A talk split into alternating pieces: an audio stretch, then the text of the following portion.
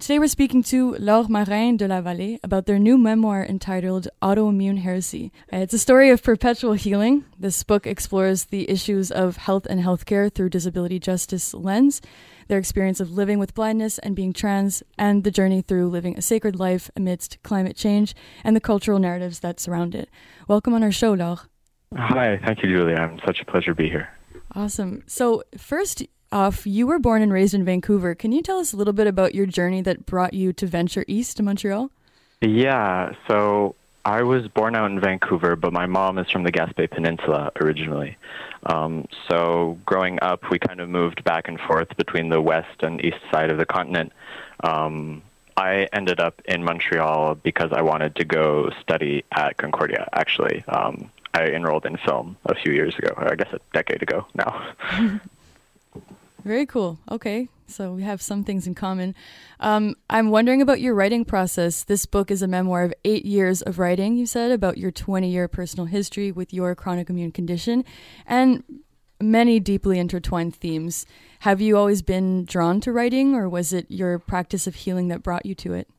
Uh, I've always been drawn to writing. I remember as a teenager, um, well, I, I guess I guess I was drawn to reading first, and and as I read voraciously, the practice of writing kind of emerged, but it crystallized as journaling for my own healing, um, kind of by virtue of doing it. Okay, that sounds beautiful. Um, let's talk about the title. What does heresy mean to you in the sense, Uh, autoimmune heresy. Yeah.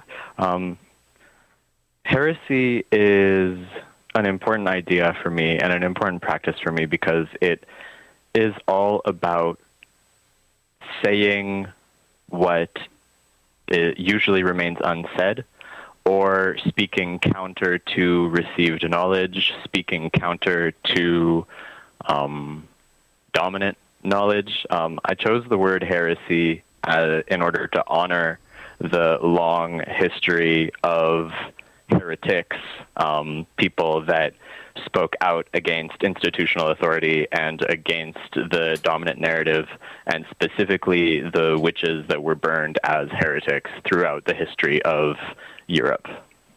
Right. Thank you. Um, do you have an excerpt that you'd like to share with us? Yeah. Um, so, as we had mentioned previously, I will be happy to share a brief excerpt. It's the manifesto, the Autoimmune Manifesto, um, that uh, is one of the linchpins of the book. That would be great. Okay. One, the transience of the body itself is holy.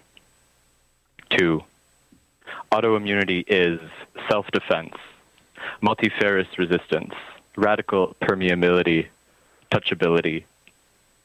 Three, autoimmunity demands surrender re-evaluation of what makes you human, what makes you you. Four, there is no such thing as health.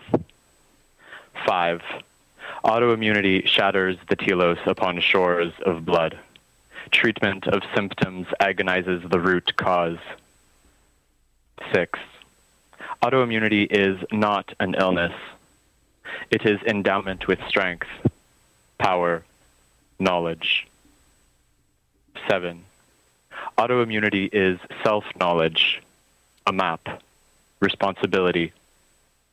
Eight, through autoimmunity, universal entanglements reverberate in felt sense. Nine, autoimmunity is not a curse, it is the wise wound within the body. Ten, I would rather be sick and cunning than healthy and dull. 11. If I am sick, the land is sick. 12. Autoimmunity is the body in revolt against global poisoning. 13. Autoimmunity transcends identity. 14. Culture is autoimmune. 15 autoimmunity diffracts the body's holistic contexts. 16. You can be autoimmune without conscious acceptance. Soon enough, your body will tell you. 17. Autoimmunity is a form of mourning, the body grieving worldly cruelty. 18. Autoimmunity is a call to listen. 19. It is inexorable change. 20. It is embodied heresy. 21. It is both constructive and destructive interference. 22. Autoimmunity is necessarily solitary, but you are not alone. Thank you for that, Laure. Um, with 20 years since your diagnosis, you share your personal experiences with the medical field and professionals. You say at times you felt as a human in the system and as a patient, you feel both blindfolded and the donkey. And this really stood out to me when I was reading your book. I think this speaks to agency, to a certain accountability, or even punishment that patients feel. Can you explain this feeling or the fallacy of health a bit more? Yeah. Um, my experience as a patient was that I was expected to not ask questions. I was sort of as a as a person, I was not in a position to make decisions about myself. Um, and when I was a child, this seemed natural to me. It seemed normal. Um, there was a point in my early 20s where it started to seem wrong that I should not have this capacity for um, self governance, self actualization, self realization, self sovereignty. Um, this idea, this metaphor of being both blindfolded and the donkey itself, um, is that especially in a context of autoimmunity where a diagnosis is either um, applied a long time ago and then people behave as if it's real forever, or if there's no diagnosis at all, um, then a doctor is not is not operating with full knowledge of what is going on a doctor, most doctors will posture as if they know what is going on.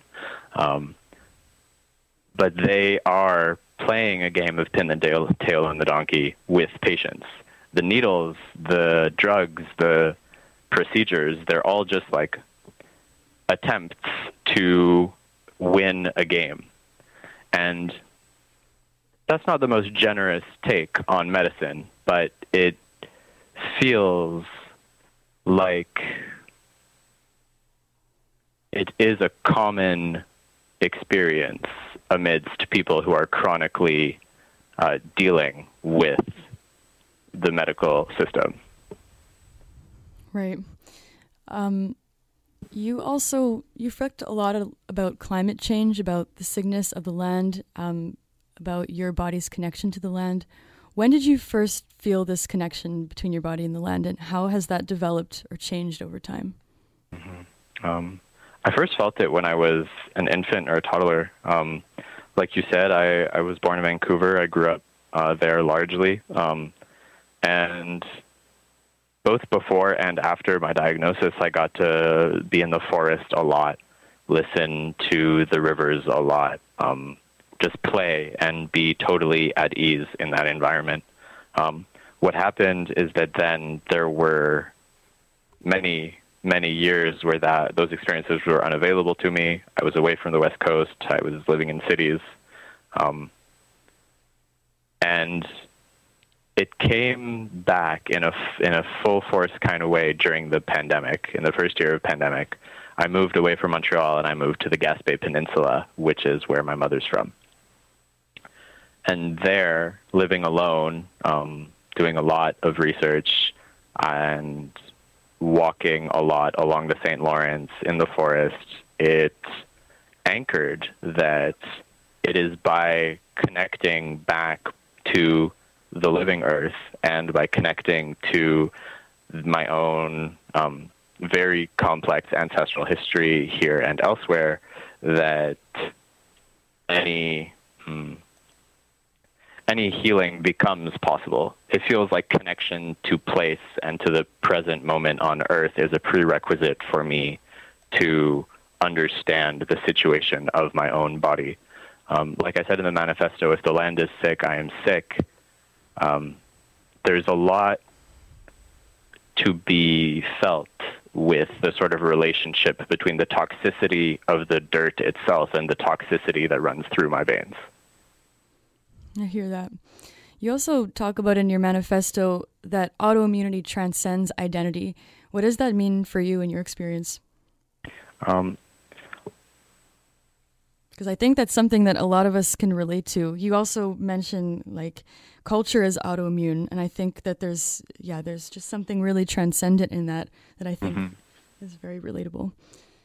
Yeah, when I say that it transcends identity, I mean that anyone can be thrown into the whirlwind that is autoimmunity. Um, there is a differential sort of risk for people who are um, more or less susceptible to environmental factors, but the fact of the body disharmonizing and dysregulating and so-called turning against itself um, happens no matter what one's position at birth is, no matter what one's various orientations are, um, no matter whether they feel that the culture they were born into represents them adequately or not.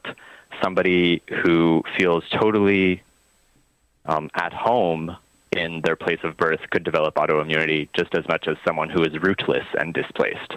Um, and that's so that's the identity piece. Culture feels autoimmune because culture is turned against itself. Um, there are a variety of um,